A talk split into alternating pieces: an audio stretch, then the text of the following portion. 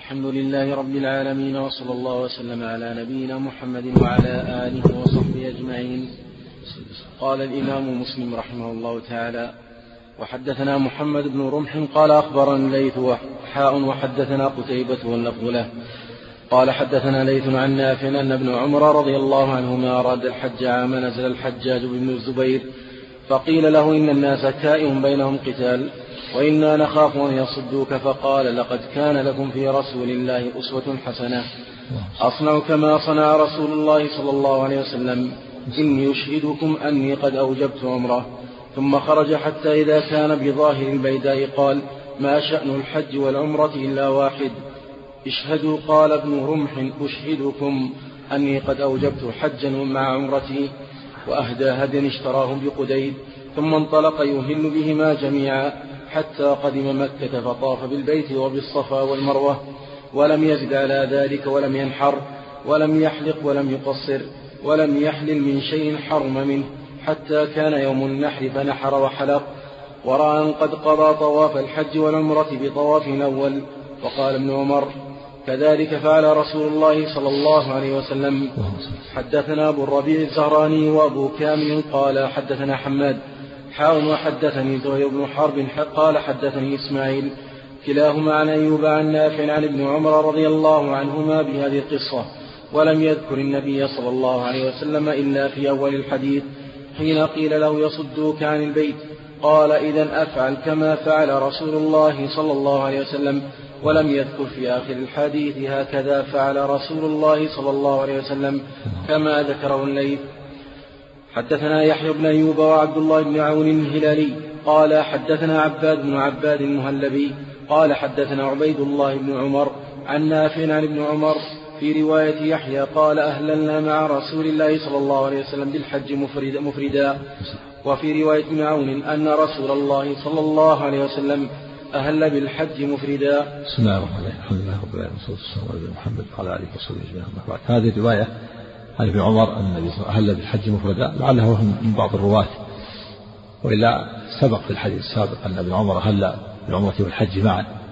ثبت أن النبي صلى الله عليه وسلم أهل بالحج والعمرة معا وأنه قرن بالحج والعمرة حديث كثيرة. قال لما حد سبعة عشر صحابيا. وحديث ابن عباس وعائشة وجابر وأنس وابن عمر نفسه كما ذكر في الحديث السابق أنه جمع بين الحج والعمرة.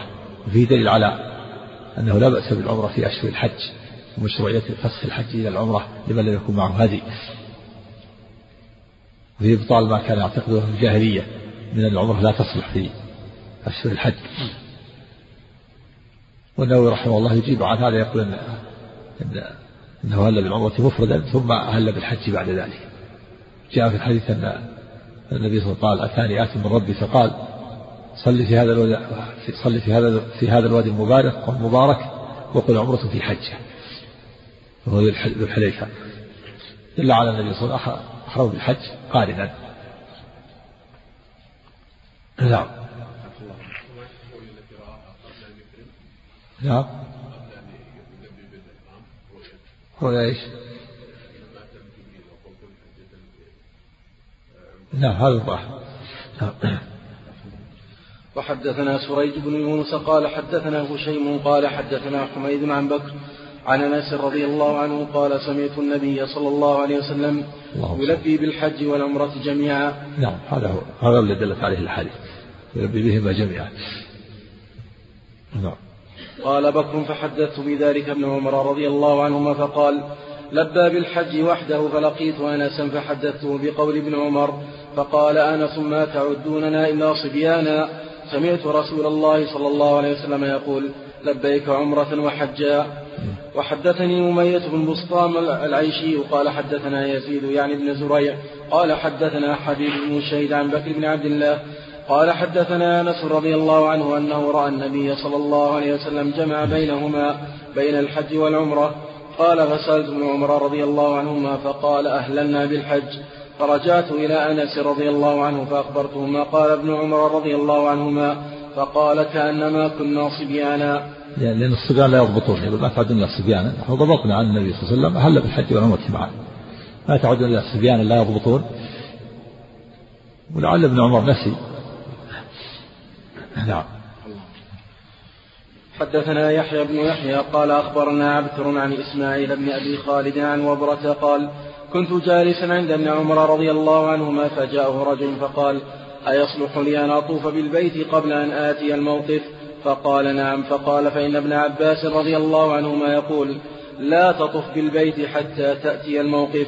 فقال ابن عمر رضي الله عنهما فقد حج رسول الله صلى الله عليه وسلم فطاف بالبيت قبل أن يأتي الموقف. فبقول رسول الله صلى الله عليه وسلم أحق أن تأخذ؟ أو بقول ابن عباس رضي الله عنهما إن كنت صادقا. يعني يخاطب يقول أيهما تأخذ بقول الرسول أو بقول ابن عباس؟ وهذا هو الصواب أنه أنه يشرع لمن أحرم بالحج مفردا أو قارنا أن يأتي مكة أولا ويطوف للقدوم وإن أحب أن يسعى سعي الحج فله ذلك وإن أحب أن يخص على الحج مع طواف الإفاضة فله ذلك. أما قول ابن عباس أنه لا يأتي بمكة حتى حتى حتى يكون بعد عرفة هذا قول ضعيف. لأن النبي صلى الله عليه وسلم طاف طواف القدوم. السنة أن يأتي الحاجة والمعتمر ويطوف القدوم تحية البيت. لكن المعتمر يكون طواف طواف العمرة والمفيد والقادم يكون طواف القدوم. نعم. وحدثنا قتيبة بن سعيد قال حدثنا جرير عن بيان عن وبرة قال سأل رجل من عمر الوبرة ضبط عندك وبرة بفتح الباء وبرة. نعم. وحدثنا قتيبة بن سعيد قال حدثنا جرير عن بيان عن وبرة قال سأل رجل من عمر رضي الله عنهما أطوف بالبيت وقد أحرمت بالحج. فقال وما يمنعك؟ قال إني رأيت و... قال إني رأيت ابن فلان يكرهه وأنت أحب إلينا منه رأيناه قد فتنته الدنيا. فقال وأينا أو أيكم لم تفتنه الدنيا؟ ثم قال رأينا رسول الله صلى الله عليه وسلم أحرم بالحج. وطاف بالبيت وسعى بين الصفا والمروة فسنة, فسنة الله وسنة رسوله صلى الله عليه وسلم. أحق أن تتبع من سنة فلان. إن كنت صادقا. نعم. طواف طواف هذا طواف القدوم والسعي بعد سعي الحج عليه الصلاة والسلام. في يوم العيد طاف طواف الحج. فقط طواف الإفاضة ولم يسعى. وكذلك من ساق الهدي. القارن ليس عليه إلا سعي واحد وطواف واحد. طواف يوم العيد الحج القارن للحج والعمرة وسعي واحد وكذلك المفرد. أما المتمتع فعليه طوافان وسعيان طواف العمرة وسعي العمرة وطواف الحج وسعي الحج. نعم. حدثني نعم قال يعني الولايات تولى بعض الولايات هذا قال ابن عمر أين تكن تواضع من ابن عمر؟ يقول فلان يعني كان ابن عباس يقول تولى. بعض الإمارة إمارة البصرة وكذا فتنت الدنيا. قال وأين لم تفتن الدنيا؟ تواضع نعم. إنه تولى بعض الولايات وبعض الإمارات يكون دخل عليه بعض المداخل. نعم.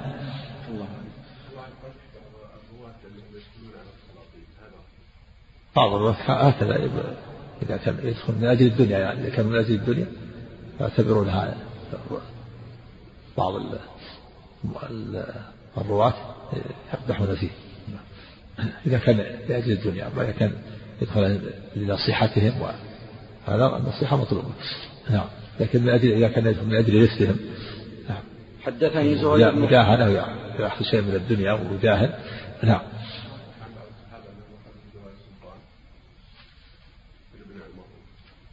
لا صح في الحديث ما جاءك من هذا المال وأنت غير مسلم فخذه. في الحديث الثاني النهي عن السؤال قال إلا أن يسأل الرجل سلطانا أو فيما لا بد له منه فلا بأس. إذا جاء شيء من دون إشراف من دون نفس لكن كونه يستشرف ويتعرض ويداهن حتى يعطى. هذا منه أما إذا جاء شيء من دون طلب نعم. ولم يكن ثمنا لدينه فلا بأس. نعم.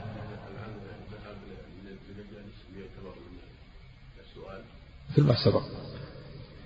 إذا كان من أجل الرفد والمداهنة شيء وإذا كان من أجل النصيحة نعم. حدثني زهير بن حرب قال حدثنا سفيان بن عيينة عن عمرو بن دينار قال سألنا ابن قال سألنا ابن عمر رضي الله عنهما عن رجل قدم بعمرة فطاف بالبيت ولم يطف بين الصفا والمروة أيأتي امرأته. فقال قدم رسول الله صلى الله عليه وسلم فطاف بالبيت سبعا وصلى خلف المقام ركعتين وبين الصفا والمروة سبعا.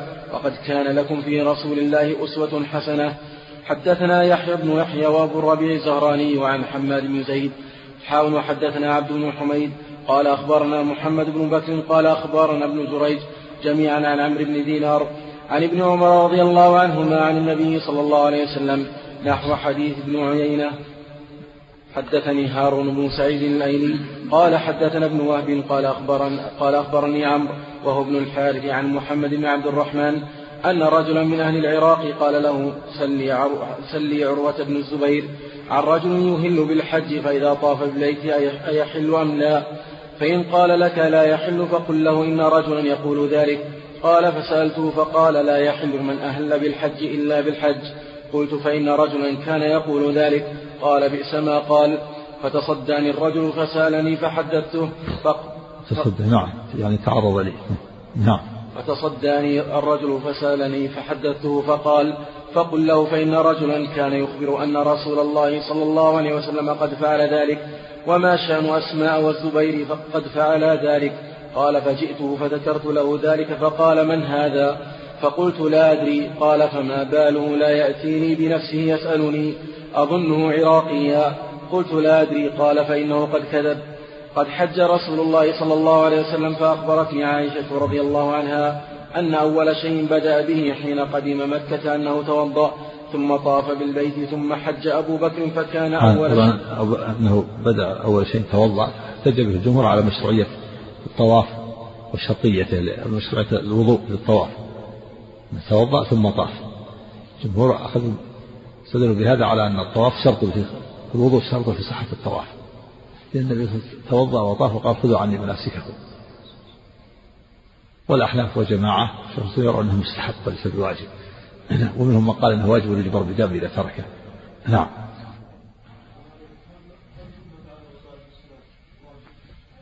لا. بعض واجب بعض مستحب نعم. يشمل يشمل الواجب والمستحب نعم. ثم حج أبو بكر فكان أول شيء بدا به الطواف. نعم. نعم عني مناسكه نعم. ثم حج أبو بكر فكان أول شيء بدا به الطواف بالبيت ثم لم يكن غيره ثم عمر. مثل ذلك ثم حج عثمان فرأيته أول, أول شيء بدا به الطواف بالبيت. ثم لم يكن غيره ثم معاوية وعبد الله بن عمر. ثم حججت مع أبي الزبير بن أبي. ثم حججت مع أبي الزبير بن العوام. فكان أول شيء بدا به الطواف بالبيت ثم لم يكن غيره. ثم رأيت المهاجرين والأنصار يفعلون ذلك ثم لم يكن في رواية ثم لم يكن عمرة. في الرواية الأخرى ثم لم يكن عمرة. نعم. يعني أن العمرة أنه لا لا تجب العمرة على كل من طاف. يريد بهذا رد على مذهب ابن عباس أن كل من طاف بالبيت فإنه يتحلل شاء أبى. في حديث ابن عمر الأول أنه سأله سائل من طاف بالبيت تحل له امرأته فقال طاف رسول الله بالبيت وسعى بين الصفا والمروة ولقد كان لكم في رسول الله أسوة حسنة. وهذا مذهب العلماء كافة أنه لا يتحلل بالطواف. يعني لابد أن يطوف ويسعى ويقصر ويتحلل. نقل الشارح عن القاضي عياض أنه عن أنه نقل عن ابن عباس وإسحاق بن راهوية أنه إذا طاف بالبيت حل. هذا قول غريب. أنه بمجرد الطواف. أنه يتحلل وهذا. أراد ابن عمر أن يبين أنه أنه لا تلزم العمرة وأن من طاف وأن من أحرم بالحج مفردا أو قارنا فإنه لا لا يتحلل لا يلزمه التحلل كما قال ابن عباس. نعم.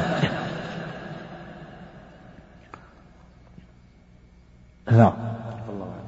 ثم آخر من رأيت فعل ذلك ابن عمر رضي الله عنهما ثم لم ينقضها بعمرة وهذا ابن عمر عندهم أفلا يسألونه ولا أحد ممن مضى ما كانوا يبدأون بشيء حين يضعون أقدامهم أول من أول من الطواف بالبيت ثم لا يحلون وقد رأيت أمي وخالتي حين حين تقدمان لا تبدأان بشيء أول من البيت تطوفان به ثم لا تحلان وقد أخبرتني أمي أنها أقبلت هي وأختها والزبير وفلان وفلان بعمرة أمه أسمع وخالته عائشة.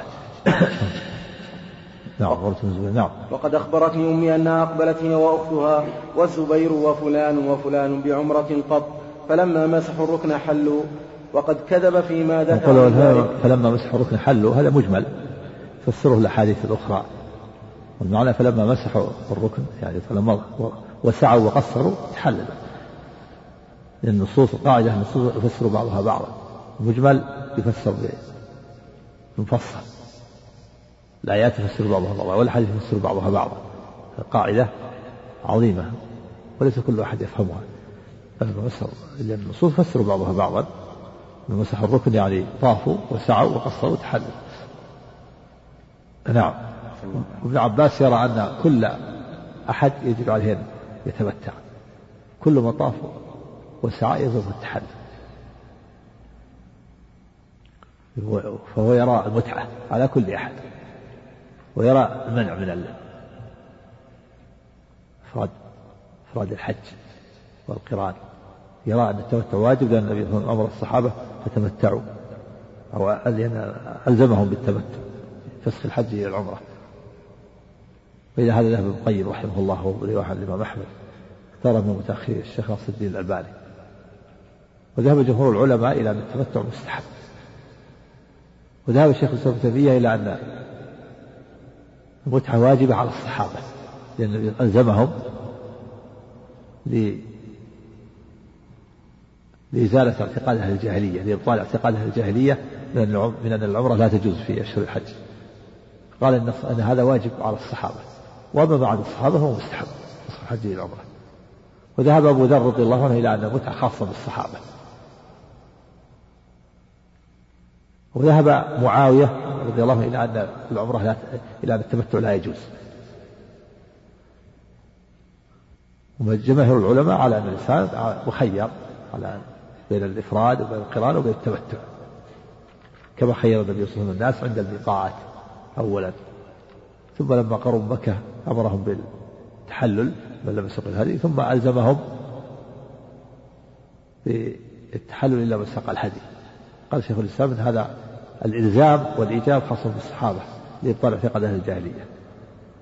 وما عداهم فإنه يكون مستحب والمتعة مشروعة إلى يوم القيامة.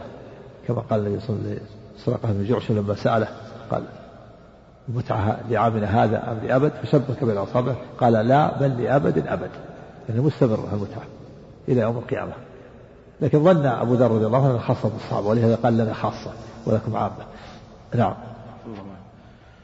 حدثنا إسحاق بن إبراهيم قال أخبرنا محمد بن بكر قال أخبرنا ابن جريج حاء وحدثني زهير بن حرب واللفظ له قال حدثنا روح بن عبادة قال حدثنا ابن جريج قال حدثني منصور بن عبد الرحمن عن أمه صفية بنت شيبة عن أسماء بنت أبي بكر رضي الله عنهما قالت خرجنا محرمين فقال رسول الله صلى الله عليه وسلم من كان معه هدي فليقم على إحرامه ومن لم يكن معه هدي فليحلل. فلم يكن معي هدي فحللت وكان مع الزبير هدي فلم يحلل. قالت فلبست ثيابي ثم خرجت فجلست إلى الزبير فقال قومي عني. فقلت أتخشى أن أثب عليك؟ وحدثني عباس بن عبد العظيم العنبري قال حدثنا أبو هشام المغيرة بن سلمة المخزومي قال حدثنا وهيب قال حدثنا منصور بن عبد الرحمن عن أمه عن أسماء بنت أبي بكر رضي الله عنهما قالت قدمنا مع رسول الله صلى الله عليه وسلم مهلين بالحج ثم ذكر بمثل حديث ابن جريج غير أنه قال فقال استرخي عني استرخي عني فقلت أتخشى أن أتب عليك. لأن تحللت زوجته ويريد أن تبعد عنه من الخطر قال بينما أنت متحلة وأنا محرم أبعدي عني. قال تخشى أن أن أعتب عليك أن أقفز عليك. يعني من باب. فقال بين لها أنها يعني من باب ابتعاد عن حتى لا مثلا لأنها زوجته حتى لا يتصل بها أو يقبلها. نعم. وحدثني هارون بن سعيد الايلي وأحمد بن عيسى قال حدثنا ابن وهب قال أخبرني عمرو عن أبي الأسود أن عبد الله مولى أسماء بنت أبي بكر رضي الله عنهما حدثت أنه كان يسمع أسماء كلما مرت بالحجون تقول صلى الله على رسوله وسلم لقد نزلنا معه ها هنا ونحن يومئذ خفاف الحقائب قليل ظهرنا قليلة أزوادنا فاعتمرت أنا وأختي عائشة قليل الظهر ظهر الإبل يعني تحملهم حقائبهم. ما في أمتع وأزواجهم قليلة الأمتعة قليلة ما عندهم عفش كثير ولا طعام كثير ولا رواحل كثيرة. قليل ظهرنا يعني الإبل والحقائب كثيرة مو مثل الآن الواحد عندهم يعني أمتعة كثيرة وإشناط كثيرة يقول ما عندي حقائب قليلة والطعام قليل زادنا قليل والظهر قليل. كل واحد مثلا كل واحد مثلا يمشي بسيارة. الإبل مثلا قليلة. بقدر قليلة. الإبل وهي الظهر التي تحمل لا قلة. والحقائب الأمتعة كثيرة. والزاد قليل. يرى في حديث ضيف النبي صلى الله عليه وسلم حج في قطيفة ورث وقال اللهم جعله حجا وهو لا رياء فيه ولا سمعة. نعم. في ضعف.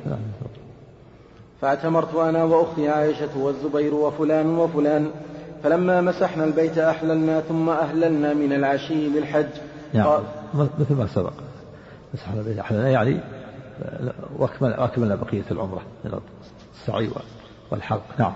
قال هارون في روايته أن مولى أسماء ولم يسمي عبد الله حدثنا محمد بن حاتم قال حدثنا روح بن عبادة قال حدثنا شعبة عن مسلم القري قال سألت ابن عباس رضي الله عنهما عن متعة الحج فرخص فيها وكان ابن الزبير ينهى عنها فقال الزبير ينهى عن المتعة اتباع الصديق وعمر وعثمان. نعم ينهى يعني نهي تنزيه للأدب لا للتحريم. نعم. طب نعم. نعم قول معاوية عن نعم يأتي نعم. اجتهاد منه. نعم. وكان نعم. ينهى. نعم. وكان ابن الزبير نعم. ينهى. وكان لا يرى المنع منها. معاوية أشد يرى المنع منها. يرى المنع من المتعة. نعم. وكان ابن الزبير ينهى عنها فقال هذه أم فقال هذه أم ابن الزبير تحدث أن رسول الله صلى الله عليه وسلم رخص فيها فادخلوا عليها فاسألوها قال فدخلنا عليها فإذا, هي امرأة فإذا امرأة ضخمة عمياء. فقالت قد رخص رسول الله صلى الله عليه وسلم فيها. نعم أسمع أخبرت أن النبي رخص فيها. وابنها الزبير ينهى عنها. اجتهاد منه. تبع الصديق جده من قبل أمه ولعمر ولعثمان. نعم وتكون العمرة في وقت آخر. اجتهدوا. نعم. وحدثنا ابن المثنى قال حدثنا عبد الرحمن حاون وحدثنا ابن بشار قال حدثنا محمد يعني ابن جعفر جميعا عن شعبة بهذا الإسناد. فأما عبد الرحمن ففي حديثه المتعة ولم يقل متعة الحج. وأما ابن جعفر فقال قال شعبة قال مسلم لا أدري متعة الحج أو متعة النساء. وحدثنا عبيد الله بن معاذ قال حدثنا أبي قال حدثنا شعبة قال حدثنا مسلم القري سمع ابن عباس رضي الله عنهما يقول أهل النبي صلى الله عليه وسلم بعمرة وأهل أصحابه بحج فلم يحل النبي صلى الله عليه وسلم ولا من ساق الهدي من أصحابه. أهل أهل النبي صلى الله عليه وسلم. سمع ابن عباس رضي الله عنهما يقول أهل النبي صلى الله عليه وسلم بعمرة وأهل أصحابه بحج فلم يحل النبي صلى الله عليه وسلم ولا من ساق الهدي من أصحابه وحل بقيتهم فكان طلحة بن عبيد الله في من ساق الهدي فلم يحل. وحدثنا فهل النبي بالعمرة والحج جميعا. نعم. وحدثنا محمد بن بشار قال حدثنا محمد يعني ابن جعفر قال حدثنا شعبة بهذا الإسناد غير أنه قال وكان ممن لم يكن معه الهدي طلحة بن عبيد الله ورجل آخر فأحل فأحل وحدثني يعني حلل بعمرة لأنه لم يسق الهدي نعم. وحدثني محمد بن حاتم قال حدثنا بهز قال حدثنا وهيب قال حدثنا عبد الله بن طاووس عن أبيه عن ابن عباس رضي الله عنهما قال كانوا يرون أن العمرة في أشهر الحج من أفجر الفجور في الأرض. يعني أهل الجاهلية. كانوا في الجاهلية يرون أن العمرة في أشهر الحج من أفجر الفجور. ولهذا النبي صلى الله عليه وسلم ألزمهم حتم عليهم أن يجعلوه عمرة. ليزول هذا الاعتقاد ويبطل. وأن العمرة مشروعة في أشهر الحج. هي الأفضل وهي السنة. الأفضل أن يعتبر الإنسان في أشهر الحج. نعم. كانوا يرون أن العمرة في أشهر الحج من أفجر الفجور في الأرض ويجعلون المحرم صفرا ويقولون إذا برع الدبر وعفى الأثر وانسلخ الصفر حلت العمرة لمن اعتمر هذا من جهلهم. يرون العمرة من أفجر الفجور ويقولون ما في عمرة إلا إذا انتهت أشهر الحج جاء شهر صفر. إذا عفى الأثر أثر الإبل محى انمحى من الأرض يعني انتهت الذهاب والإياب الحج انتهى وعفى الأثر وبرع الدبر الجروح التي تكون في في ظهر البعير بسبب حمل الأثقال برئت عولجت برئت وانسلخ شهر صفر جاء وقت العمرة في هذا الوقت. ذهب أثر المسير للحج برأت الجروح التي في على ظهور الإبل وجاء شهر صفر هنا يأتي دور العمرة. هكذا من جهلهم. نعم. يقول أن أشهر الحج خاص. شوال وذو القعدة وذو الحجة والمحرم هذه كلها خاصة بالحج. نعم. فقدم النبي صلى الله عليه وسلم وأصحابه صبيحة رابعة مهنين بالحج فأمرهم أن يجعلوها عمرة فتعاظم ذلك عندهم فقالوا يا رسول الله أي الحل؟ قال الحل كله. تعاظم يعني كبر شق عليهم. لأن هذا أمر ما ألفوه في الجاهلية. لما أمرهم الحل قالوا أي الحل؟ هل هو حل ناقص ولا حل كامل قال حل كامل. يحل النساء والطيب وقص الأظافر كل شيء. ظنوا أنه قال أي الحل؟ يعني لعله حل بعض الحل. يعني حل ناقص ما تحل فيه النساء. فقال حل كامل الحل كله. ولهذا قال الصحابة فلبسنا الثياب وتطيبنا وجمعنا النساء. استنكروا هذا لأنه هو مألوف عندهم في الجاهلية. نعم. حدثنا نصر بن علي الجهضمي قال حدثنا أبي قال حدثنا شعبة عن أيوب عن أبي العالية البراء أنه البراء تشديد يبري, يبري النبل. نعم. عن أبي العالية البراء أنه سمع أنه سمع ابن عباس رضي الله عنهما يقول أهل رسول الله صلى الله عليه وسلم بالحج فقدم لأربع مضين من ذي الحجة. والصواب أهل بالعمرة والحج جميعا كما سبق في الأحاديث. نعم. فصلى الصبح وقال لما صلى الصبح من شاء أن يجعلها عمرة فليجعلها عمرة. وحدثنا إبراهيم بن دينار قال حدثنا روح حاون وحدثنا أبو داود المباركي قال حدثنا أبو شهاب حاون وحدثنا محمد بن المثنى قال حدثنا يحيى بن كثير كلهم عن شعبة في هذا الإسناد أما روح ويحيى بن كثير فقال كما قال نصر أهل رسول الله صلى الله عليه وسلم بالحج؟ وأما أبو شهاب ففي روايته خرجنا مع رسول الله صلى الله عليه وسلم نهل بالحج وفي حديثهم جميعا فصلى الصبح بالبطحاء خلا الجهضمية فإنه لم يقل. وحدثنا هارون بن عبد الله قال حدثنا محمد بن الفضل السدوسي قال حدثنا وهيب قال أخبرنا أيوب عن أبي العالية البراء عن ابن عباس رضي الله عنهما قال قدم النبي صلى الله عليه وسلم وأصحابه لأربع خلون من العشر وهم يلبون بالحج فأمرهم أن يجعلوها عمرة. يعني يفسخوا إحرامهم بالحج ويجعلوها عمرة إلا من ساق الهدي. فدل على مشروعية فسخ الحج إلى العمرة لمن أحرم عمر الحج مفردا أو قارنا وأن هذا هو الأفضل. أما الصحابة فإن النبي صلى الله عليه وسلم ألزمهم بهذا إلا من ساق الهدي نعم. في أنها لا بأس بالعمرة في أشهر الحج وأنها وأنها أفضل الأنساك نعم. نعم. لبت لبت العمرة. لبت بالعمرة لكنها ما استطاعت. حاضت وجاء الحج فأدخلت الحج على العمرة وصارت قارنة لأن النبي صلى الله عليه وسلم خيرهم عند ميقات فمنهم من أحرم بالعمرة متمتع ومنهم من حرم بالحج مفردا ومنهم من أحرم بالحج والعمرة معا وقالت عائشة كانت من أحرم بالعمرة تكون متمتعة. بقية أزواج النبي صلى الله عليه وسلم كنا متمتعات تحللنا. لكن عائشة حارت ولهذا ما طابت نفسه. قالت يرجع الصواحب يأتي بحج وعمرة ويرجع بحج تحلل انتهى من العمرة وهي باقية على إحرامه ولهذا أمر النبي صلى الله عليه وسلم أخاه أن يعمره من التنعيم عمرة ثانية مستقلة. نعم.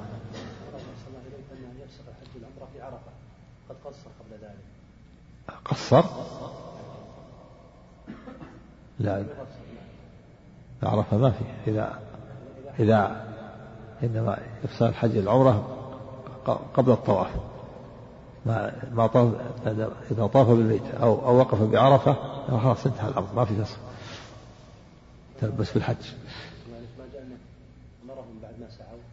إيه؟ بعد ما سعوا طافوا وسعوا.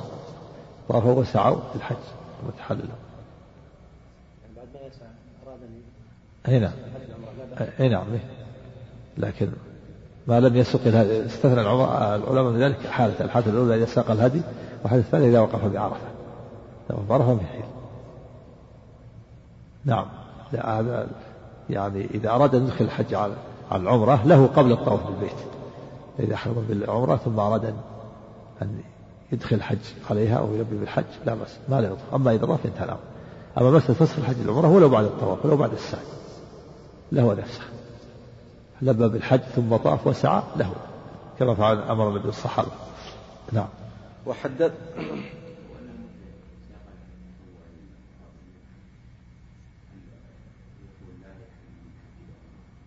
لا لا يتخلى. يبقى. يبقى بالحج نعم. ها؟ وقع وقع كذلك كل منهما باقي على إحرام. ما يتحل حتى الحديث ما يفسخ الحج إلى عمرة. نعم يبقى على إحرام. حتى لو تمتع الفقهاء يقولون له أن يتمتع له أن يلبي بالعمرة ويتمتع بها الحج إذا ساق الهدي لكن ما يتحل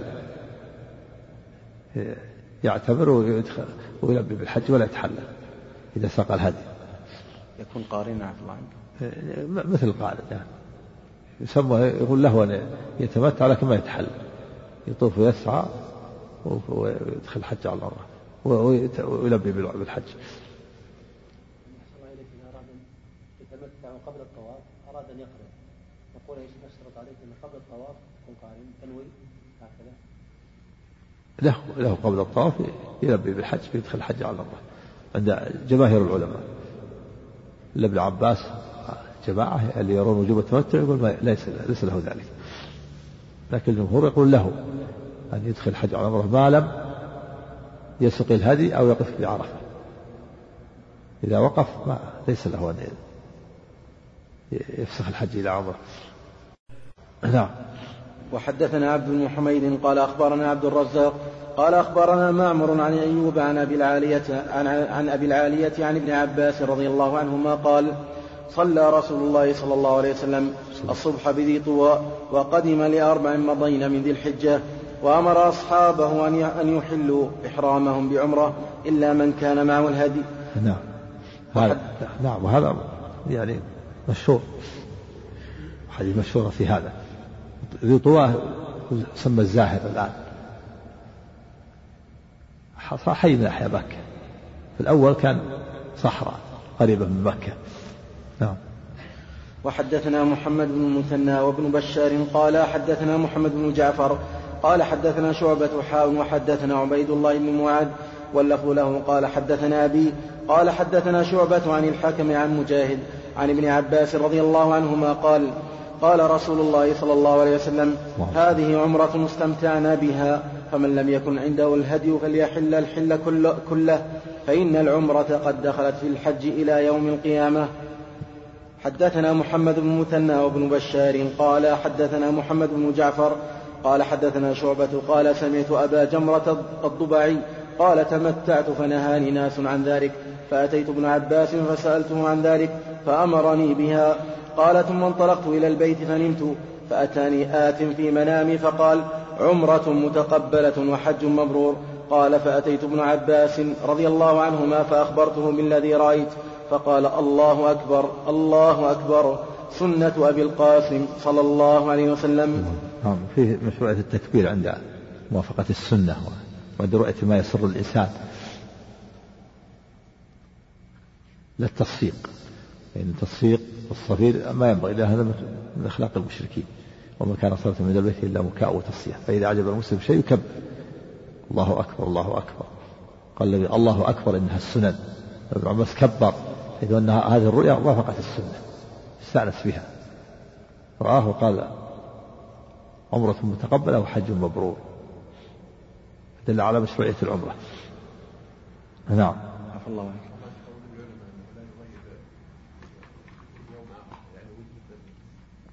خلاص يوم عرفة الحج الأكبر بدأ الوقوف. نعم. الوقوف الوقوف بعرفة هو الركن الأعظم الحج. نعم. كيف يغير العمرة؟ الآن تلبس بالركن الأعظم في الحج. نعم. حدثنا محمد بن المثنى وابن بشار جميعا عن ابن أبي عدي قال ابن المثنى حدثنا ابن أبي عدي عن شعبة عن قتادة عن أبي حسان عن ابن عباس رضي الله عنهما قال صلى رسول الله صلى الله عليه وسلم الظهر بذي الحليفة ثم دعا بناقته فأشعرها في صفحة سنامها الأيمن وسلت الدم, وسلت الدم وقلدها نعليه ثم ركب راحلته فلما استوت به على البيداء أهل بالحج. حدثنا محمد. هذا فيه مشروعية إشعار الهدي وتقليده. سنتان لمن ساق الهدي من بلده. السنة الأولى الإشعار. والإشعار معناه هو أن يأتي بالسكين و ويشق صفحة سنام البعير من جهة اليمين ثم يسرس الدم عليه. حتى يرى ويعلم أنها أنها أنها هدي مهدى كل من رآه يعرفه. ولو حصلت عليها هلاك عطب يذبحها ويتركها لمن يأكلها ولا يأكل منها شيء لمن حوله. لمن يأتي من حوله. لا يأكلها هو ولا أحد من أصحابه. هذا في سد الباب لأنه قد يتسبب في مثلا في كذا ثم يأكلها. فإذا عرف أنه لا يأكلها هو ولا أصحابه يحافظ عليها. إذا أصابها عطب يذبحها في مكانها ويتركها لمن حوله من الفقراء. ولا هو منها شيء. لا هو ولا أحد من أصحابه والسنة الثانية التقليد. وأن يجعل لها قلادة. يأتي بحبل ويجعل فيه حذاء. أو أو قطعة من الجلود. والتقليد هذا مشروع في الإبل والبقر والغنم. أما الإشعار فلا. فلا يشعر في الغنم لأنه ضعيف ما تتحمل. وإنما هذا في الإبل. نعم. الله.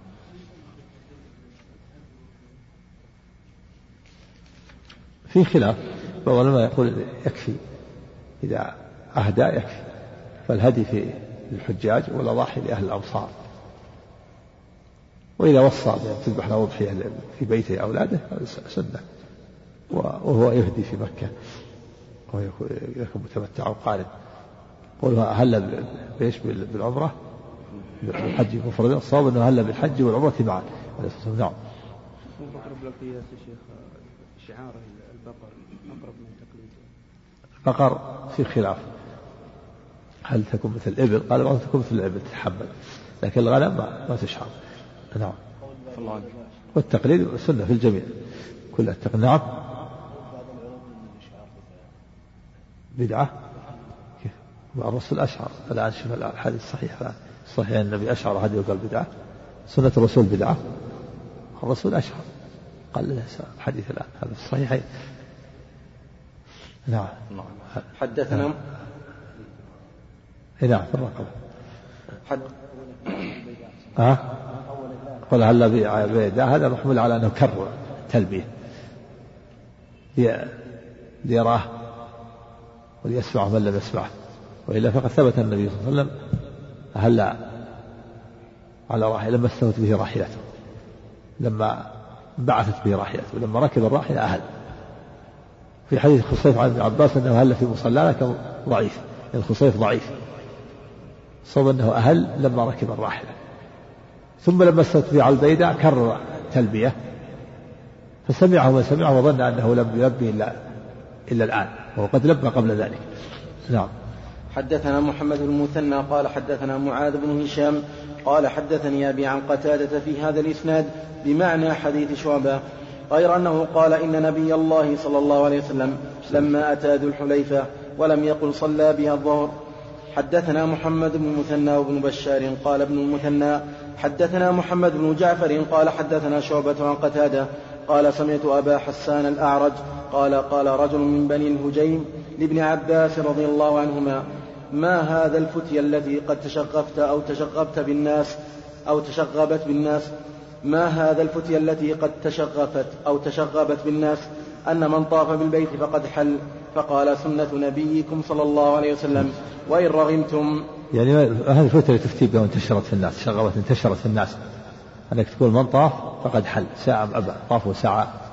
يعني من طافوا ساعة وقصر وتحل فقال هذه سنة النبي. وإن رغبتم وإن كرهتم ذلك. هذه السنة. أن كل من طاف وسعى قصر يتحلل لأن النبي أمر أصحابه بذلك وأوجبه عليهم. كان ابن عباس يرى وجوب المتعة. فأنكر عليه الرجل قال يا عبد ما هي الفتنة التي شغبت انتشرت في الناس؟ أن كل من طاف وسعى قصر يتحلل هذه سنة نبيكم ولو كرهتم ذلك. وإن رغبت أنوفكم يفتي بهذا يرى هذا. نعم. والجمهور على أنها مستحب وليس بواجب. شيخ الإسلام قوله أن هذا خاص بالصحابة قول وجيه حتى إزالة اعتقاد أهل الجاهلية. قال الوجوب خاص بالصحابة وبعدهم فهو مستحب. نعم. وحدثني أحمد بن سعيد الدارمي قال حدثنا أحمد بن إسحاق قال حدثنا همام بن يحيى عن قتادة عن أبي حسان قال قيل لابن عباس رضي الله عنهما إن هذا الأمر قد قد تفشغ بالناس من طاف بالبيت فقد حل الطواف عمرة. فقال سنة نبيكم صلى الله عليه وسلم وإن رغمتم وحدثنا إسحاق بن إبراهيم قال أخبرنا محمد بن بكر قال أخبرنا ابن جريج قال أخبرني عطاء قال كان ابن عباس رضي الله عنهما يقول لا يطوف بالبيت حاج ولا غير حاج إلا حل. قلت لعطاء من أين يقول ذلك؟ قال من قول الله تعالى ثم محلها إلى البيت العتيق. قال قلت فإن ذلك بعد المعرف. فقال كان ابن عباس رضي الله عنهما يقول هو بعد المعرف وقبله وكان يأخذ ذلك من أمر النبي صلى الله عليه وسلم حين أمرهم أن يحلوا في حجة الوداع. نعم لأن ألزمهم. فكان ابن عباس يرى الوجوب حدثنا عمرو. نعم. إيه. أنه ينحرها. إيه. هل تعتبر هدي وإن كانت قبل يوم؟ نعم ينحرها في مكانها. ويتركها للفقراء. نعم. حدثنا عمرو الناقد وقال حدثنا سفيان بن عيينة عن هشام بن حجير عن طاووس قال قال ابن عباس رضي الله عنهما قال لي معاوية أعلمت أني قصرت من رأس رسول الله صلى الله عليه وسلم عند المروة بمشقص. فقلت له لا أعلم هذا إلا حجة عليك. يقول حجة لأن لأن معاوية يرى المنع من التمتع. وابن عباس يرى وجوب المتعة. فلما قال معاوية علمت أني قصرت على النبي صلى الله عليه وسلم في على المشقص من الورق هذا حجة عليك حجة عليك أنت ما ترى المتعة وهذا ما دام قصرت عنه معناه تحلل تحلل بعمره هذا حجة عليك. وهذا إنما هو في عمرة الجعرانة وليس في حجة الوداع. كما ذكر بعض من حجة الوداع فهو وهم. لأن معاوية آه، أسلم لما أسلم في يوم الفتح. وفي عمرة جعران قصر عن النبي وأما في عمرة حجة الوداع ما قصر عليه الصلاة والسلام. كان قارن حلق يوم العيد. فهذا التقصير أما في عمرة القضية هناك قبل أن يسلم معاوية. وفي عمرة الحديبية صد عنها. ما بقي إلا عمرة الجعرانة والتي كانت بعد إسلام معاوية. فهو قصر عن النبي صلى الله عليه وسلم على المروة. فقال ابن عباس هذا حجة, حجة عليك. أنت ما ترى المتعة ما دام قصرت عن النبي صلى الله عليه وسلم مع أنه حل وهذا حجة عليك نعم. وحدثني محمد بن حاتم قال حدثنا يحيى بن سعيد عن ابن جريج قال حدثني الحسن بن مسلم عن طاووس عن ابن عباس رضي الله عنهما أن معاوية بن أبي سفيان رضي الله عنه أخبره قال قصرت عن رسول الله صلى الله عليه وسلم بمشقص وهو على المروة أو رأيته يقصر عنه بمشقص وهو على المروة. حدثني عبيد الله بن عمر القواريري قال حدثنا عبد الأعلى بن عبد الأعلى قال حدثنا داود عن أبي نضرة عن أبي سعيد رضي الله عنه قال خرجنا مع رسول الله صلى الله عليه وسلم نصرخ بالحج صراخا فلما قدمنا مكة أمرنا أن نجعلها عمرة إلا من ساق الهدي فلما كان يوم التروية ورحنا إلى منى أهللنا بالحج. نعم وهذا في مشروعية رفع الصوت بالتلبية للرجال نصرخ بها يعني نرفع أصواتنا مشروعية رفع الصوت بالتلبية. أما المرأة فإنها تسمع ترفع صوتها بقدر ما تسمع رفيقتها لئلا يفتتن بها. وفي دليل على مشروعية فسخ الحج وأن الصحابة كانوا يصرخون بها ويرفعون أصواتهم بالحج ومع ذلك أمرهم أن يفسخوا إحرامهم بالحج ويجعلوها عمرة. وهم صرخوا به. لبيك حج لبيك حج. ومع ذلك قال اجعلوها عمرة. دل على تأكد مشروعية فسخ الحج إلى العمرة لمن لم يسق الهدي. نعم.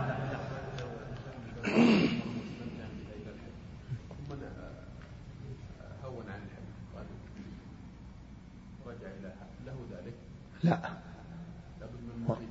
ومتمتع بها الحج. إيه. عند الجمهور آه، نعم لأنها مستقلة مستقلة إذا حصل له مانع. لكن نعم.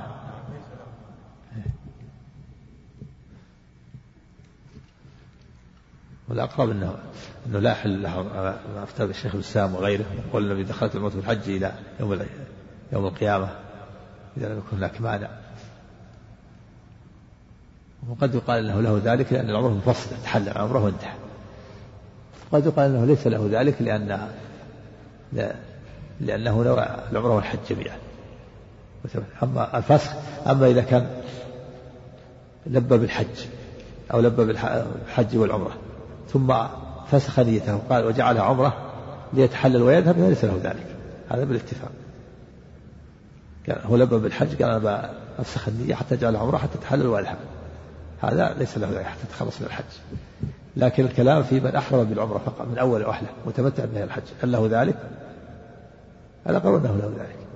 أما من أهل بالحج مفردا أو حل بالحج والعمرة معا ثم فسخ نيته وجعلها عمرة وتحلل وذهب هذا ليس له ذلك. نعم. نعم. إيه لكن بس مستقلة العمرة مستقلة نعم. وحدثنا حجاج بن الشاعر قال حدثنا معل بن أسد قال حدثنا وهيب بن خالد عن داود عن أبي نضرة عن جابر وعن, وعن أبي سعيد الخدري رضي الله عنهما قال قدمنا مع النبي صلى الله عليه وسلم ونحن نصرخ بالحج صراخا حدثني حامد بن عمر البكراوي قال حدثنا عبد الواحد عن عاصم عن أبي نضرة قال كنت عند جابر بن عبد الله رضي الله عنهما فأتاه آت فقال إن ابن عباس وابن الزبير اختلفا في المتعتين فقال جابر رضي الله عنه فعلناهما, فعلناهما مع رسول الله صلى الله عليه وسلم ثم نهانا عنهما عمر فلم نعد فلم نعد لهما. يعني متعة الحج ومتعة النساء. أما متعة الحج نعم كان عمر من باب لا من باب الإلزام باب الأدب. وأما متعة الحج ومتعة النساء فنهى عنها الصواب أن النبي صلى الله عليه وسلم نهى عنها هو الذي حرمها. نعم. حدثني محمد بن حاتم قال حدثنا ابن مهدي قال حدثني سليم بن حيان عن مروان الأصفر عن أنس رضي الله عنه أن علي رضي الله عنه قدم من اليمن فقال له النبي صلى الله عليه وسلم بما أهللت؟ فقال أهللت بإهلال النبي صلى الله عليه وسلم. قال لولا أن معي الهدي لأحللت. وحدثني حجاج بن الشاعر قال حدثنا عبد الصمد حاء وحدثني عبد الله بن هاشم قال حدثنا قال حدثنا بهز قال حدثنا سليم بن حيان بهذا الإسناد مثله غير أن في رواية بهز لحللت. حدثنا يحيى بن يحيى قال أخبرنا هشيم عن يحيى بن أبي إسحاق وعبد العزيز بن صهيب وحميد أنهم سمعوا أنس رضي الله عنه قال سمعت رسول الله صلى الله عليه وسلم أهل بهما جميعا لبيك عمرة وحجا لبيك عمرة وحجا. هذا هو الصواب هذا هو اللي دلت عليه الأحاديث الكثيرة لبى بالعمرة والحج. أما من قال أنه لبى بالحج محتمل أنه لبى بالحج يعني مع العمرة اختصر. أو أنه وهم بعض الرواة. كذلك ما قال من أهل بالعمرة وحدها نعم.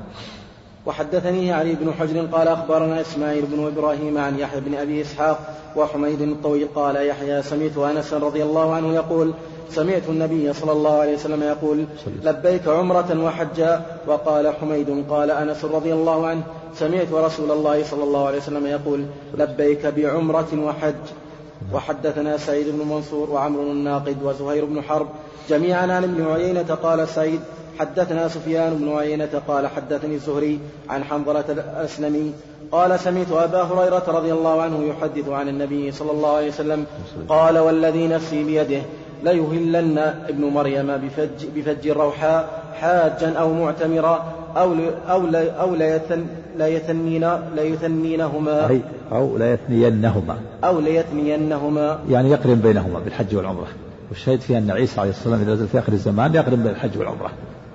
فدل على مشروعية الحج العمرة في أشهر الحج وأنه لا بأس بها وأنه مستمرة حتى أن عيسى إذا نزل عليه السلام بين الحج والعمرة. في الرد على اعتقاد الجاهلية أنه ما في عمرة في أشهر الحج. عيسى يقرن بينهما يعني يثنيهما يعني يثني الحج والعمرة. لا يثنينهما يعني لا يقرن بينهما بالحج والعمرة. نعم. الله عنه وحدثنا قتيبة بن سعيد وفي أن البيت يحج بعد نزول عيسى وبعد خروج يأجوج ومأجوج جاء في الحديث الآخر يحج أن هذا البيت بعد يأجوج ومأجوج. وهي من أشراط الساعة الكبار لكنها من أشراط الساعة الكبار الأولى بخلاف أشراط الساعة المتأخرة من طلوع الشمس من مغربها والدابة هذه من أشراط الكبار المتأخرة. نعم. ها؟ لا فيه مشروعية آه، بيان أن العمرة مشروعية العمرة في أشهر الحج وأنها لا بأس بها خلاف الله الجاهلية. أما التمتع الذي ألزم به الصحابة النبي صلى الله عليه وسلم هذا هو الأفضل. نعم. وحدثنا قتيبة بن سعيد قال حدثنا ليث عن ابن شهاب بهذا الإسناد مثله قال والذي نفس محمد بيده. وحدثنيه حرملة بن يحيى قال أخبرنا ابن وهب. كثيرا ما يقسم عليه والذي نفس محمد بيده. نفوس العباد كلها بيد الله في إثبات اليد الله عز وجل. نعم. وحدثني حرملة بن يحيى قال أخبرنا ابن وهب قال أخبرني يونس عن ابن شهاب عن حنظلة بن علي الأسلمي أنه سمع أبا هريرة رضي الله عنه يقول قال رسول الله صلى الله عليه وسلم والذي نفسي بيده بمثل حديثهما.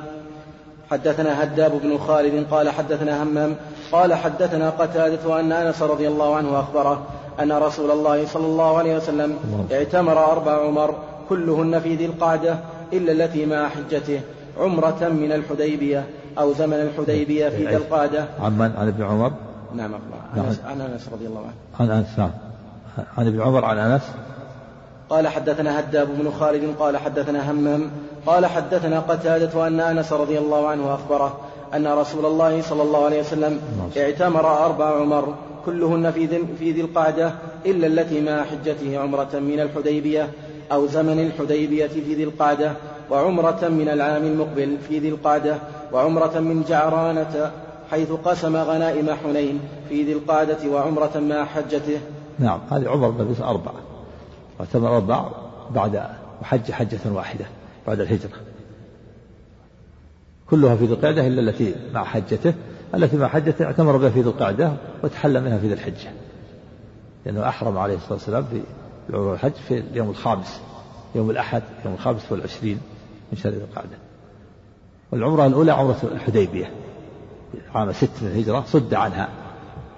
ونحر وحلق وتحلى سميت عمرة لأن لأن أجرها تام. وإن لم وإن لم تتم. وإن كانت غير تامة. صدهم المشركون ومنعوه لكن أجرها تام. وقاضاهم على صالحهم على أن يعود يقضي في, في, في العمرة في السنة القادمة. واعتمر عمرة القضاء في ذي القعدة أيضا. ثم اعتمر عمرة جعرانة في السنة الثامنة والعمرة التي مع حجته في ذي القعدة أربع عمر. نعم. كلها في ذي القعدة.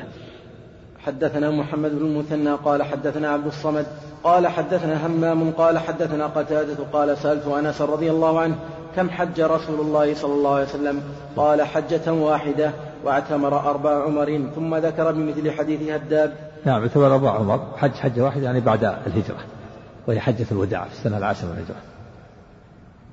ونعم وحدثني زهير بن حرب قال حدثنا الحسن بن موسى قال أخبرنا زهير عن أبي إسحاق قال سألت زيد بن أرقم رضي الله عنه كم غزوت مع رسول الله صلى الله عليه وسلم؟ قال سبع عشرة. قال وحدثني زيد بن أرقم رضي الله عنه أن رسول الله صلى الله عليه وسلم غزا تسع عشرة وأنه حج بعدما هاجر حجة واحدة حجة الوداع. قال أبو إسحاق وبمكة أخرى. نعم حج بمكة أخرى يعني قبل قبل الهجرة. والظاهر أنه أنه وفي غير مسلم أنه حج حجتان قبل الهجرة. حج بعد الهجرة. والظاهر أنه حج, حج مرات عليه السلام. لأنه كان بعد البعثة يعلم نفسه أيام الموسم على القبائل. قال من يؤويني وبلغ رسالة ربي؟ يعرض نفسه في الموسم أيام الحج ويحج على على ما كان على على على ما توارثه الناس عن حج إبراهيم ومناسك إبراهيم عليه الصلاة والسلام. فحج عليه الصلاة والسلام قبل الهجرة. هنا حجة وهنا في مسلم أنه حجتان والأقرب أنه حج حج مرات. غير محددة لأنه يعلم نفسه في على القبائل. حتى اتفق مع مع بايع حتى بايع الأنصار بيعة العقبة. عليه الصلاة والسلام. نعم. وحدثنا هارون بن عبد الله قال أخبرنا محمد بن بكر البرساني قال أخبرنا ابن جريج قال سمعت عطاء يخبر قال أخبرني عروة بن الزبير قال كنت أنا وابن عمر رضي الله عنهما مستندين إلى حجرة عائشة رضي الله عنها وإنا لنسمع ضربها بالسواك تستن. قال فقلت يا أبا عبد الرحمن اعتمر النبي صلى الله عليه وسلم في رجب. قال نعم. فقلت لعائشة رضي الله عنها أي أمته ألا تسمعين ما يقول أبو عبد الرحمن؟ قالت وما يقول؟ قلت يقول اعتمر النبي صلى الله عليه وسلم في رجب فقالت يغفر الله لأبي عبد الرحمن. لعمري ما اعتمر في رجب وما اعتمر من عمرة إلا وإنه لمعه إلا وإنه لمعه. قال وابن عمر يسمع فما قال لا ولا نعم سكت. نعم قول لعمري تأكيد. تأكيد الكلام وليس قسما. القسم يكون بالواو والباء والتاء والهمزة. فليست حالفا وهي التأكيد فيها أن هذا هو المعروف عند جمهور العلماء أن النبي صلى الله عليه وسلم ربع عمر كلها في ذو القعدة وليست واحدة منها في رجب. أما قول ابن عمر أن واحدة في رجب هذا محمول على أنه نسي وظن أن واحدة منها في رجب. ولهذا قالت ما اعتبر النبي صلى الله عليه وسلم في رجب قط وما اعتمر إلا وأبو عبد الرحمن معه لكنه نسي ظن أن واحدة في رجب. قال بعضهم يحتمل يحتمل أن يكون عمره في رجب وأن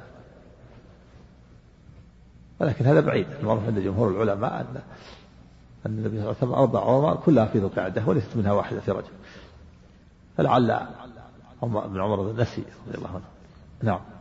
وحدثنا, وحدثنا إسحاق بن إبراهيم قال أخبرنا جرير عن منصور عن مجاهد قال دخلت أنا وعروة بن أنا وعروة بن الزبير المسجد فإذا عبد الله بن عمر رضي الله عنهما جالس إلى حجرة عائشة رضي الله عنها والناس يصلون الضحى في المسجد فسألناه عن صلاتهم فقال بدعة فقال, فقال له عروة يا أبا عبد الرحمن كم اعتمر رسول الله صلى الله عليه وسلم؟ فقال أربع عمر إحداهن في رجب فكرهنا أن نكذبه ونرد, ونرد عليه. وسمعنا استنان عائشة رضي الله عنها في الحجرة فقال عروة ألا تسمعين يا أم المؤمنين؟ إلى ما يقول أبو عبد الرحمن. فقالت وما يقول؟ قال يقول اعتمر النبي صلى الله عليه وسلم أربع عمر إحداهن في رجب. فقالت يرحم الله أبا عبد الرحمن ما اعتمر رسول الله صلى الله عليه وسلم إلا وهو معه وما اعتمر في رجب قط. نعم هذا هو المعتمد ما قالت عائشة أن أربع عمر في ذي القعدة. أما ابن عمر لعله وهم. أما قول دخل المسجد ورآهم يصلون الضحى فقال هذه بدعة. يعني تركهم لصلاة الضحى في البيت وصلاتها في المسجد وكانوا يصلون جماعة هذا بدعة. لأن المشروع أن تصلى في البيوت. ولعلها المراد بالبدعة هي بدعة خفيفة يعني خلاف الأولى والأفضل لأنه إذا صلى لو صلى الضحى في المسجد بعضها لا حرج. أو صلىها جماعة غير لكن ليس ذلك عادة مضطردة. يعني صدفة اجتمعوا وصلوا الضحى لا بأس في البيت أو في المسجد. أما يكونوا عادة يرتبون عادة يصلون. جماعة هذا لا ليس المشروع. هؤلاء الذين صلوا اجتمعوا في المسجد وصلوها قال بدعة. يعني يكونهم يجتمعون لها ويصلون جماعة في المسجد والمشروع أن يصلوها في البيوت. ولذلك كان ما أنكر عليهم إنكارا شديدا كان يعني خلاف الأولى. نعم. الله عنك بارك. إيش بعده؟ ما ما ذكرت شيء الله بارك. وفق الله وجل